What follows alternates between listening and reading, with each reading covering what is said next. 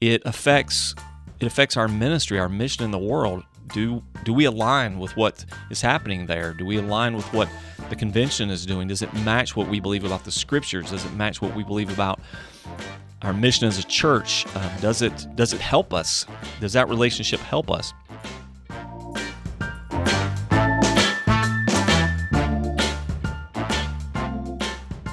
Uh, well, welcome back to Calvary Life Podcast. Uh, I am Charles Uptain. I'm Paul Thompson. And uh, we're here for another edition and uh, really excited about the, the subject matter today.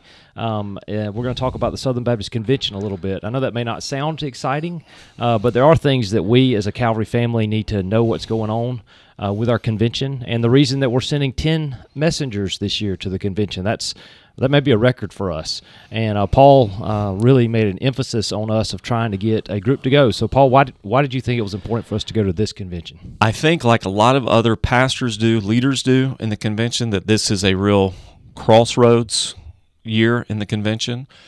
Um, there, there's a lot at stake in this annual meeting, a lot of decisions to be made that I think are going to have a long range um, ripple effect, more than a ripple effect, maybe even a tsunami effect based on what comes out of this convention. So I think it's critical.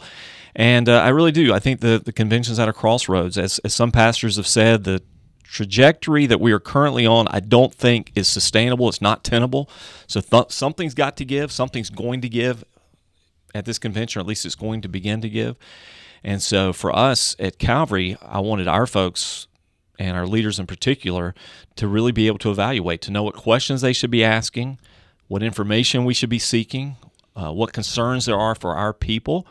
And uh, maybe we can use this, even our conversation today, just to inform and educate a little bit about our relationship to the Southern Baptist Convention, what it is and what it isn't, but also why why every church member should be concerned. If for no other reason, and there are a lot of other reasons, this wouldn't be primary, but if you're a member of Calvary Baptist Church, then you know right off the top, we give 10% of our non designated giving, of our non designated gifts, to the cooperative program. Yep. Cooperative program is the means by which the Southern Baptist Convention supports its various ministries and entities. Now, the majority of that's going to go to, towards international missions, a little over 50%, I think. In total, will go to the IMB, but still, there's that's a sizable percentage that goes to other entities like the North American Mission Board or the Ethics and Religious Liberties Commission or our seminaries. And so to know what's happening through those entities, what's happening with those funds, and what's happening with the convention as a whole is critical for us financially. But more than that, it affects it affects our ministry, our mission in the world. Do do we align with what is happening there? Do we align with what the convention is doing? Does it match what we believe about the scriptures? Does it match what we believe about our mission as a church um, does it does it help us? Does that relationship help us? Yeah you know we're we're different than other denominations in that and we've talked about you know uh, a top down model versus a bottom up model. And uh, we uh, are closer i guess to a bottom up is in that we are autonomous as, as a church. And so we make the decisions. Our elders and our congregation has the final say on the decisions here. No board is over us no convention over us like we might have in other denominations. Um, but we do choose to associate choose to use our, our funding together to be able to do things bigger than we can do by ourselves. That's one of the strengths we have. I remember learning about that in seminary is just the, the strength that we have of the cooperative program of cooperating together in missions. One thing i would point out you said a minute ago 50% to international missions, but that's not really all international. You know, we we live 50% right at 50% in the state. Everything else is 50%. That's right. So that's right. That other 50% includes the 50 seminaries. The, you got the seminaries, you got the NAM, you got IMB, and then all the other ministries. So, so 50 stays around the state and helps us have state missionaries, which we partner with the Alabama Baptist uh, State Board of Missions and then the other 50 goes goes outside the state. So that idea of of autonomy, just so you know, as you're listening, you, you, get what we're saying here. We use the term denomination, but technically speaking, the Southern Baptist Convention is not a denomination. We are a, we are an association of like-minded churches um, who voluntarily work together, and traditionally. The, the cooperative program has been what sets us apart. It's what's unique about us. And mm-hmm and this whole system, this is one of the things I, I want to talk about in just a little while. The jeopardy I'm afraid, that's in front of the International Mission Board right now, that they might get sucked into all of this as the whole convention recoils against where we're going, what we're doing, and giving begins to, to decline, which I think it's going to if some changes don't happen. Unfortunately, will affect the greatest mission sending organization on the planet. And so trying to differentiate between what can we fully endorse without qualification? What do we question? And what are we considering not endorsing or supporting at all anymore? That's kind of what's in front of us. Yeah, so we have some issues. So let's let's jump right in. Um, the first thing being one of the things I think that we'll see a lot of, and, and really started last year, was the controversy over Saddleback. So maybe with a give us thumbnail of that and what we expect to see it at about Saddleback. Well, the short version is if you if you've been watching some of this, you'll know already. If you haven't, Saddleback Church in uh, Orange County, California, was recently disfellowshipped. I guess would be the term from the convention, removed by the credentials committee as a non-cooperating church because they have endorsed and ordained women as pastors, which is contrary to the Baptist Faith and Message um, adopted in two, uh, 2000, the 2000 right. version Baptist Faith and Message.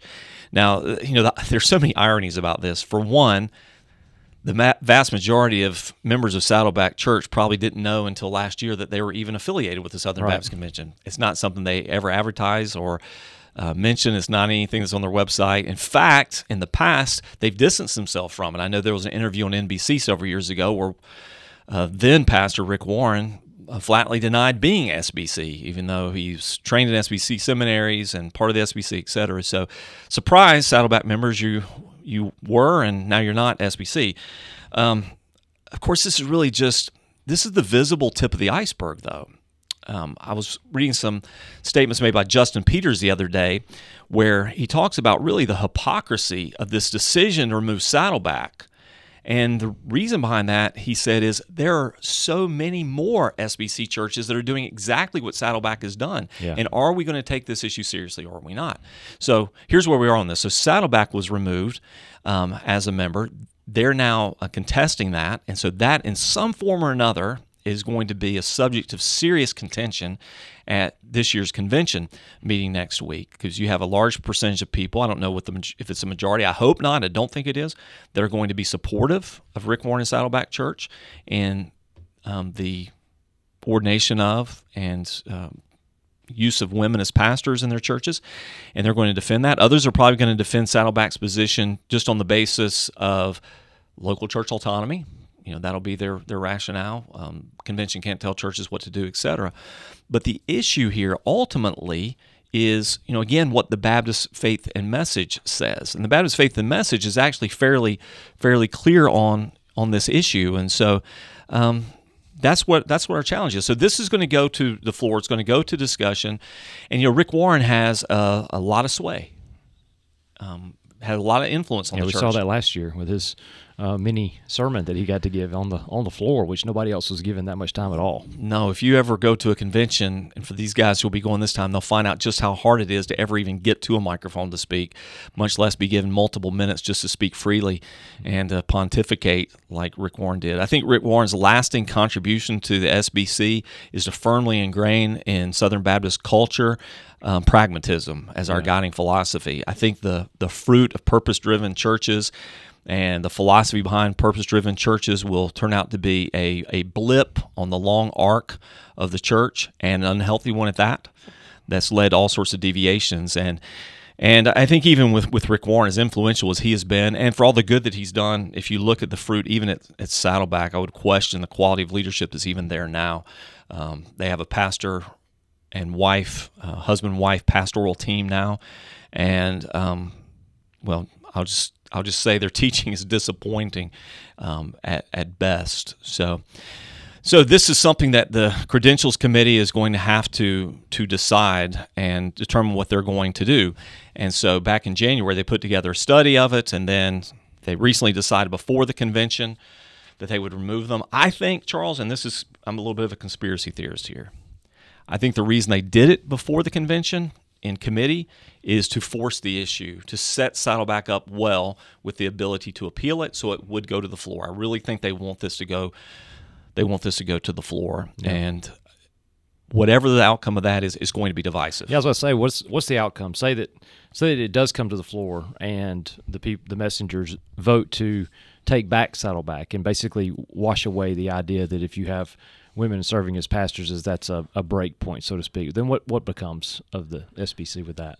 Okay, well, let me start with a prediction. My prediction is that the convention as a whole is going to uphold it. Yeah. That's just my prediction. I think they'll uphold his dismissal, and then I think it's going to kick off a whole new series of of discussions about what do we do with all the other churches, and that leads me to another discussion related to this one is the Mike Law Amendment, um, which I'll talk about that in just a second.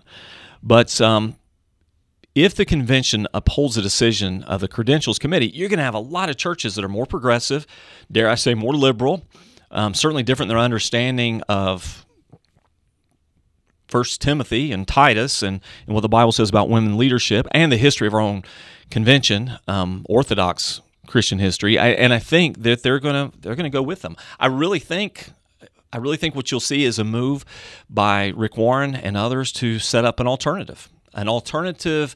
I won't call it a denomination, but some sort of organization, some sort of entity that will say, "Come with me, come with us." disassociate yourself from the SBC or, or maintain a loose connection with them if you'd like, and come with us as we advance kingdom causes around the world this way. I really think that's that's going to happen. You know, Rick Warren's got a website on this now. And these are some of his statements on. His, his website is sbcstand.com, which is interesting. I did, you know, now he's become a SBC warrior, which he hasn't been most of his life, but here we are. And he says Every version of the Baptist faith and message has called itself a consensus of opinion and repeatedly warns us it's not a creed to be used to enforce doctrinal uniformity or exclude members of our denominational family. Your own family members often hold opposing opinions, but you don't disown them for that. You still love them in spite of disagreements. He says consensus means generally agreed on. It doesn't mean universally or unanimously agreed on. And then he makes this statement, which I'm sure resonates with, with some folks. Um, he says, you know, we've been told since we were kids growing up in church that we have no book but the Bible, we have no creed but Christ. And he said, Give me a Bible and I'll sign that as my authority, but nothing else. Well, you know, that flies in the face of even what we do as a church here.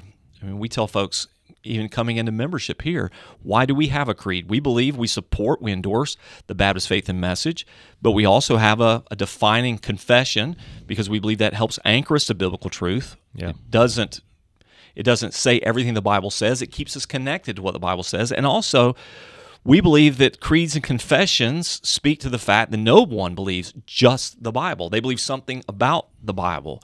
We believe the Bible means something. And so I think when Rick Warren says that we have no creed or confession but the Bible, that's misleading at best.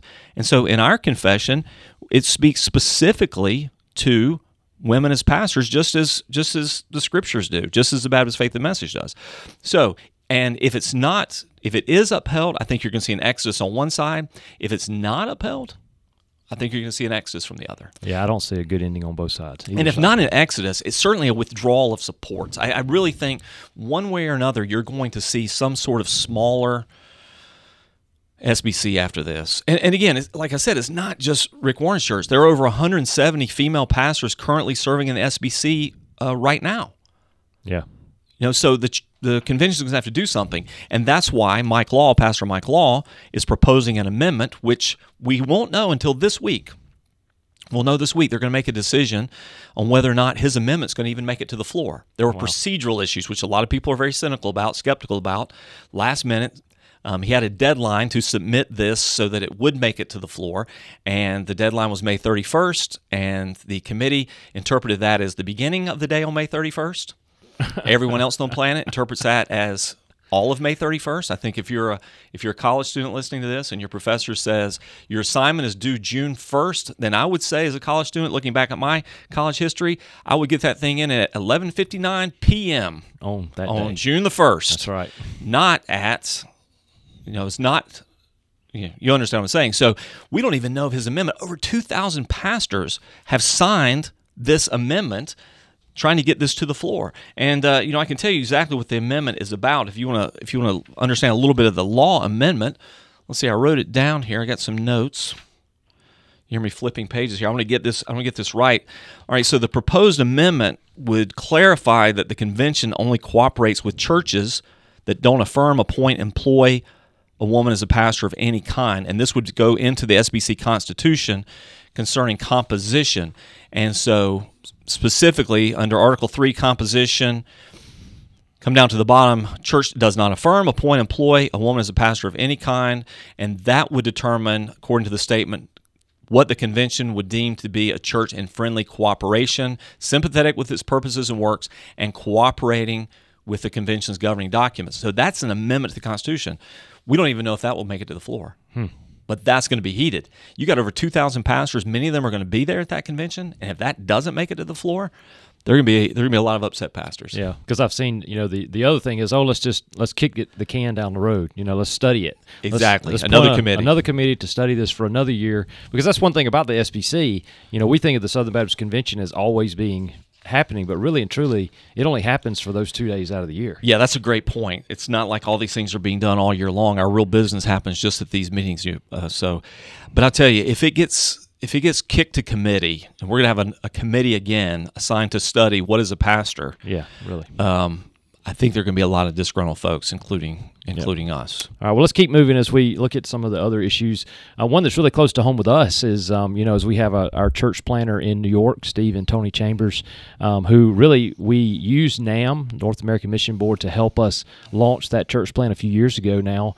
Um, but even even back then, it seemed we we, we had some head scratching moments. So, um, what do you, what do you say now about NAM and where they where they are for us as we look at our funding to them? Like we talked about, um, a portion of that fifty percent that goes outside of the state of Alabama of our ten percent goes to NAM every year.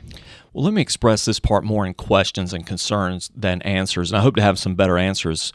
Um, when we get back from the convention, even when we get back from the annual meeting, that we can talk about with perhaps a little more clarity. Now, my, my own personal experiences caused me to question some things. I know with Steve in Manhattan, we, we've questioned why Manhattan being one of the critical send cities, S E N D, not send cities, which it also is, but that's not an official uh, designation by NAM, send, where we're trying to designate our, our most support to in church planting is that we've always been a little frustrated that it seems from our perspective that they've not gotten support we'd like to see yeah. from the North American Mission Board. And for you listening and for folks who support Steve and support Calvary and through Calvary we support Steve, you know, it may surprise you to know how little um, support financially NAM actually does give them. Yeah. And it's arbitrary.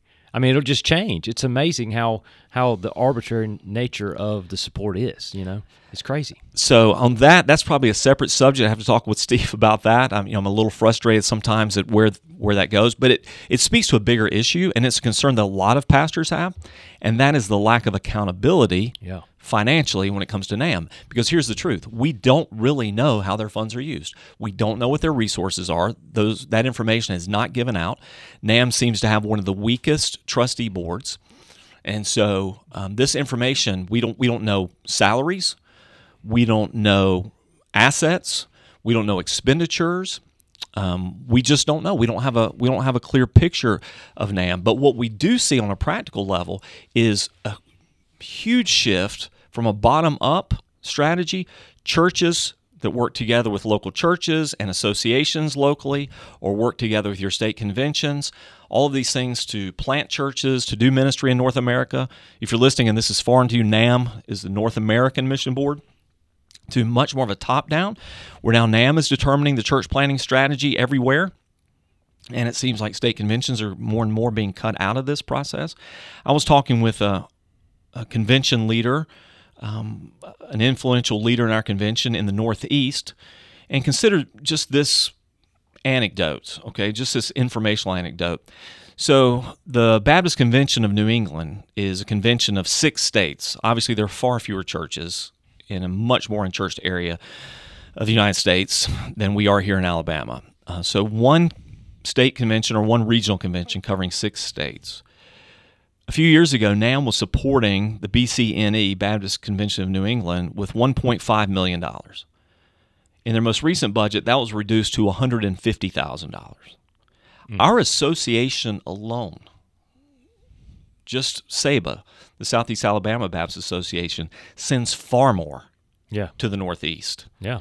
than North American Mission Board does for the sake of training up pastors, planting churches, supporting gospel work there. So 150,000 in an area that is probably 2 to 3% unchurched, I think most people would find that unfathomable. So again, the question for NAM is going to be we we need transparency. Um, we want to know. And, uh, you know, a bigger concern, I'm trying not to be pointed with folks, but NAM has given the impression in these, in recent years, of, of providing quite a package of benefits, golden parachutes, if you will, um, to retiring ministers and pastors and it just it just seems like a system that just it doesn't seem to be working well. And meanwhile, meanwhile, this we do know, more money is being spent in church planting, more money is being spent by NAM than ever before by far. Some of this data is just coming out. Dr. Chuck Kelly, former president, longtime president of New Orleans Baptist Seminary, has just put together a book, which I just ordered today, just became available this week. So I haven't read it. I know some of the information in it because I've talked to some of the people who are privy to it. And it'll just show that we're spending more, investing more, so much more going out with so much less coming back in in return. Yeah. Fewer churches being planted, and we're seeing this troubling trend, Charles. And I'll, I'll move on to another subject.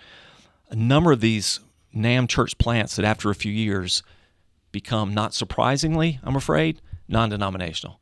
And they're not even Southern Baptist anymore. Yeah. And maybe they really n- never did share our our theology, our doctrine, our practice, our ecclesiology. So I don't know. So that's a big question. I think a lot of us are seeking transparency, clarity, information when it comes to North American Mission Board. Yeah, I know. Even just anecdotally, some of the some of the church plants that I've heard about or been close to or seen, um, they don't look like us, you know, and it there doesn't seem to be much control over that. The things that we would think NAM would be helping so much with would be that would be doctrine and what what a Baptist church looks like, and uh, it seems to be far from that. It goes back to that pragmatic uh, kind of mentality, I think, of church planning.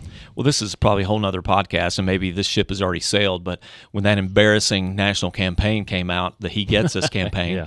That most of us would just not endorse. I mean, most Bible believing, I think, Orthodox Christians would not endorse. And then, lo and behold, that one of the players behind it was our own North American Mission Board. Right. Until it came out publicly, and they had to renounce it and, and backtrack from it, withdraw from it. But we just wonder where's the oversight? Yeah. Who's who's approving these things? Who's saying okay to that? So questions there. I, I put NAM in the question category. Yeah. All right. So another one, one that's kind of been growing for a while, I think, in the convention is the the I don't know what you'd call it, disparity or uh, distancing maybe of the ERLC from from most Baptist churches and our our thoughts and and and things like that. So what do you think we might see at the convention from that? I think you'll see. I think you'll see a call. There'll be some sort of demand, maybe some motion from the floor to defund the ERLC officially. Well, tell us what that is first, because So the ERLC is on a practical level that's our that's supposed to be our public arm. That's our that's our public voice for government issues social issues. Um, i guess if we had a if we had a group that was advocating for us we would hope advocating for causes that are important to us social causes justice causes. Um, that would be the ethics and religious liberties commission. And so that's what we would hope they are for us speaking to the issues to government to the public sphere that matter most to us yeah, I think of them almost like lobbyists. they I should, mean, in, yeah, in a good they really way. should I mean, be. They should be. They are the lobbyists. They're the lobbying arm. They really are the lobbying arm for the Southern Baptist Convention. Yeah. The problem is this: they're not lobbying for the issues that matter most to us anymore. right. Yeah. And sometimes lobbying even against issues that do matter to us. Now, again, I'm not expecting everyone listening to this to agree with me, but I am a proponent of the Second Amendment for a number of reasons. Well, it was troubling recently with events that took place and the horrific shooting that took place in Tennessee. But the response of the ERLC was about gun control and signing on to a, just a really a red flag law about gun control. We thought, wait, that's not the critical issue here. That that's not what's happening here. Let's deal with let's de- deal with issues of you know just so many other issues, sex and gender, and and the war against Christianity that's happening here. But those were avoided when it came to COVID issues a couple of years ago, and and churches under great pressure to shut down and government interference, government overreach. We were looking to E ERLC to speak up for us. They did not. Yeah. Um, Even the abortion issue. and when it comes to abortion, the majority of Southern Baptists, I, I, I'm not saying I can speak for everyone, but I firmly believe the majority of Southern Baptists are not for making abortions less necessary, as was the terminology at the ERLC a couple years ago. They want to eliminate this. Right. We we we're we're abolitionists when it comes to this. We we want that done with. We we want to we want to see an ERLC that genuinely speaks for us, um, and I just don't think they do anymore. And so I, I would join my voice to the chorus of those calling for defunding, though I don't think that'll happen. I think, Charles, you just watch for this at the convention. Some brave soul will get up on a microphone and he'll ask some challenging questions regarding the speaker um, representing the ERLC when they give their report, or someone will call for defunding. They'll get booed, they'll get shouted down, and nothing will take place. But then there'll be hundreds of pastors and churches that'll leave this year's annual meeting saying, okay, we're going to adjust our giving and we're going to speak to our state convention folks. And we personally are not going to contribute any more to this Yeah. until there's a change of course. And that's what I would advocate for us. Yeah. So we'll see what comes with that. We'll see. Um, another big one that comes from last year or even the last two years is the um, the payments that are going to come out of the executive committee based on the, the liability cases of s- sexual harassment. Um, so, what can we expect from from this, or will we see anything this this year? Well, no, this is this is a huge one. Um, we saw some reports that came out recently regarding the executive committee. And, and let me just clarify here if, if you're not familiar, I don't want to assume you read some of the things that we do. We can be kind of in a small world here. What happened a couple what happened a year ago or so is that by the wishes and, and the messengers were persuaded to do this. There was a lot of pressure on the messengers to do this. And so it was kind of a circular thing. Um, the executive committee decided to waive attorney client privilege and all these issues that were coming out with sexual abuse or accusations and everything um, were supposed to be this was supposed to be for transparency etc what happened was a number of those members of the executive committee who said no we should never do this we're setting ourselves up as just easy targets for so many different lawsuits so much liability here that is not ours and again in case you're listening to this don't don't read into this for a moment that I don't care about sexual abuse issues. What? Sh- how should a local church handle sexual abuse issues? Uh, we should call the police. Yeah. We should deal with those through the legal system that we have. I'm not dependent on the convention in any way to police that or monitor that for us. I mean, I, you know, I appreciate there's systems of reporting that we share, but you know, we we work through the legal systems that we have. Yeah, and I think part of that that's important is the fact that we are autonomous, and so that's what's made it hard to begin with versus where we've seen the Catholic Church and different things where they have this oversight. Right, where they we're not set up for oversight. We're expected to handle that within ourselves. Exactly. And how do I answer to uh, someone who's been a faithful member of the church for 50 years and given faithfully week after week after week when they read about lawsuits in the millions of dollars being paid out by our executive committee for some instance of sexual abuse that happened in some other organization affiliated with the convention, some other church having nothing to do with us, but indirectly, Yeah. the money that they put in our offering plate is going to help pay for that. Yeah. You know, how do we justify that? That's and that's the sort of question that I think a lot of pastors are asking, and that's what's making the situation, you know, ultimately untenable. Um, I was speaking to someone who was a former member of the executive committee, um, and one of the things they told me is at any given time their assets were just in several million, five, six million dollars of assets the executive committee would have because their purpose is not to accumulate assets. Yeah. Their purpose is to be a pass through for other Southern Baptist needs and, and situations. This is just simply something that's just not possible to sustain with these lawsuits that are coming down. And so I think this is this is going to be you know this is going to be a critical critical issue um, you know going forward with us. What we've seen are these statements. This it, the executive committee itself has said the path we're on is not financially sustainable. They're selling off assets, selling off properties just to maintain uh, financial liquidity here. Um, again, something has got to be done. And this all relates to choosing this organization called Guidepost to represent us. Well, here's something ironic. After a year plus of working with Guidestone and their findings and their reports and everything, in the most recent court case um, involving Guidestone, Guidepost. it- sorry, not Guidestone. That's where my retirement is. Yeah, her Guidepost. Those, Guidepost. those are way too close for us to Yeah. be able to not mess that up. um, in the most recent court case, their documents, their information was was ruled to be hearsay, not admissible in court.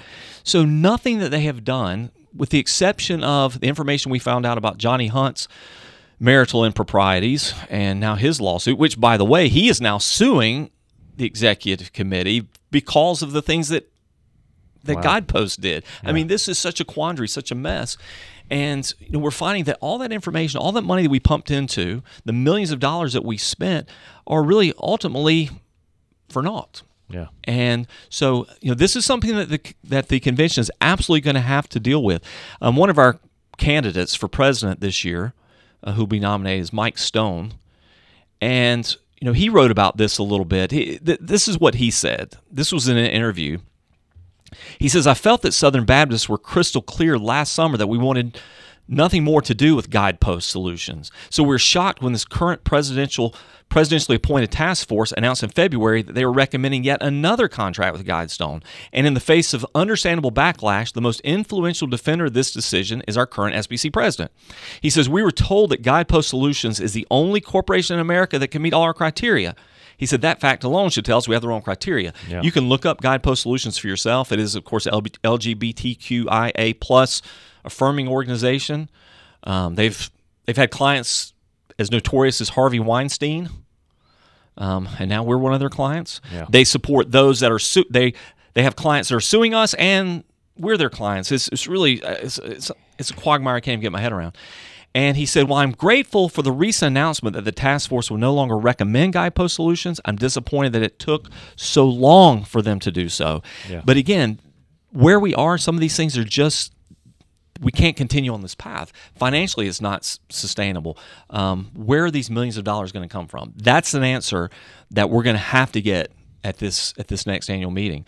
If these lawsuits continue, we don't know what they're going what they're going to do, uh, where they're going to go, um, what the outcome is going to be. We're going to have to determine what do we do. How do we continue? Yeah. Well, I, I know we're getting close on time. What we want to wrap up with is there anything else you'd like to talk about before we uh, close?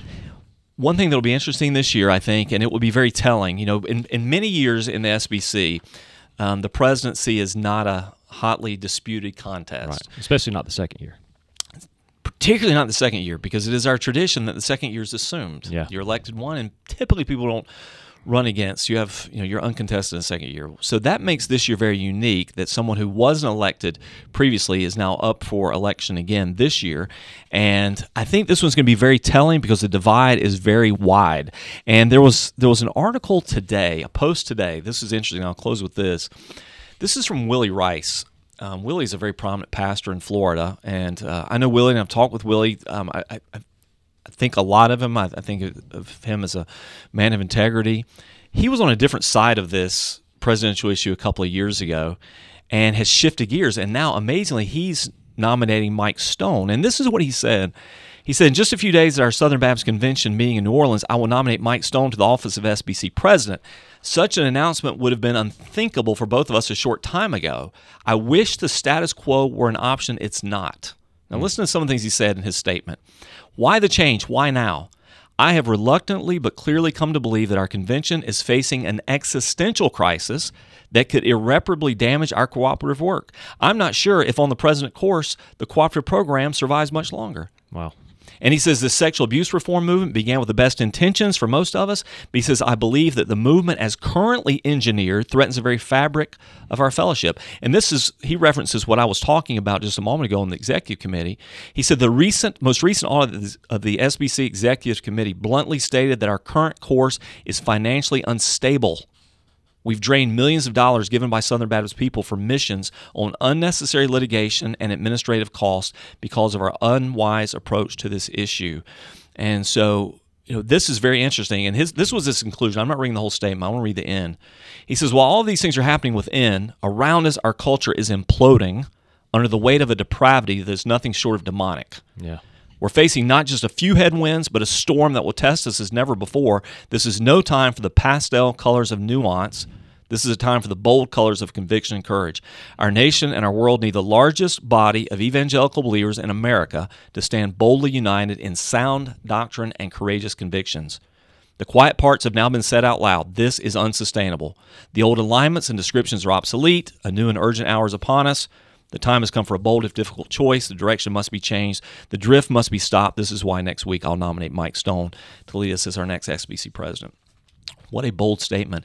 And again, from someone who really was kind of on the other side of the aisle a couple of years ago. He was Yeah. a big supporter of Ed Litton and his presidency, a supporter of uh, Barber initially, but now seeing the reality of what's all around us, and I share the convictions of Willy Rice. So those are some of our thoughts going in. So it'll be interesting when we come back next week from the convention, from our annual meeting, and have some thoughts and perspectives on conversations we have Yeah. and what we learn. Yeah, so we're uh, like I said, uh, largest I guess group of us going down there next week, going to New Orleans, and so we'd ask you to pray for us.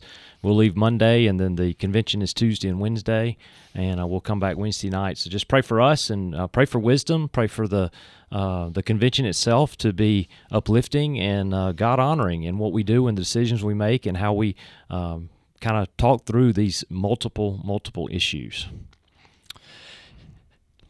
Yeah. All right. So we're going to close it right now. Just remember if you have any questions or something that uh, is on your heart about what you like for us to talk about, you can email us at podcast at calvarydothan.com and uh, we'd be glad to hear from you about that. And uh, also remember that uh, we as a church are uh, for God, for Dothan, and for the world.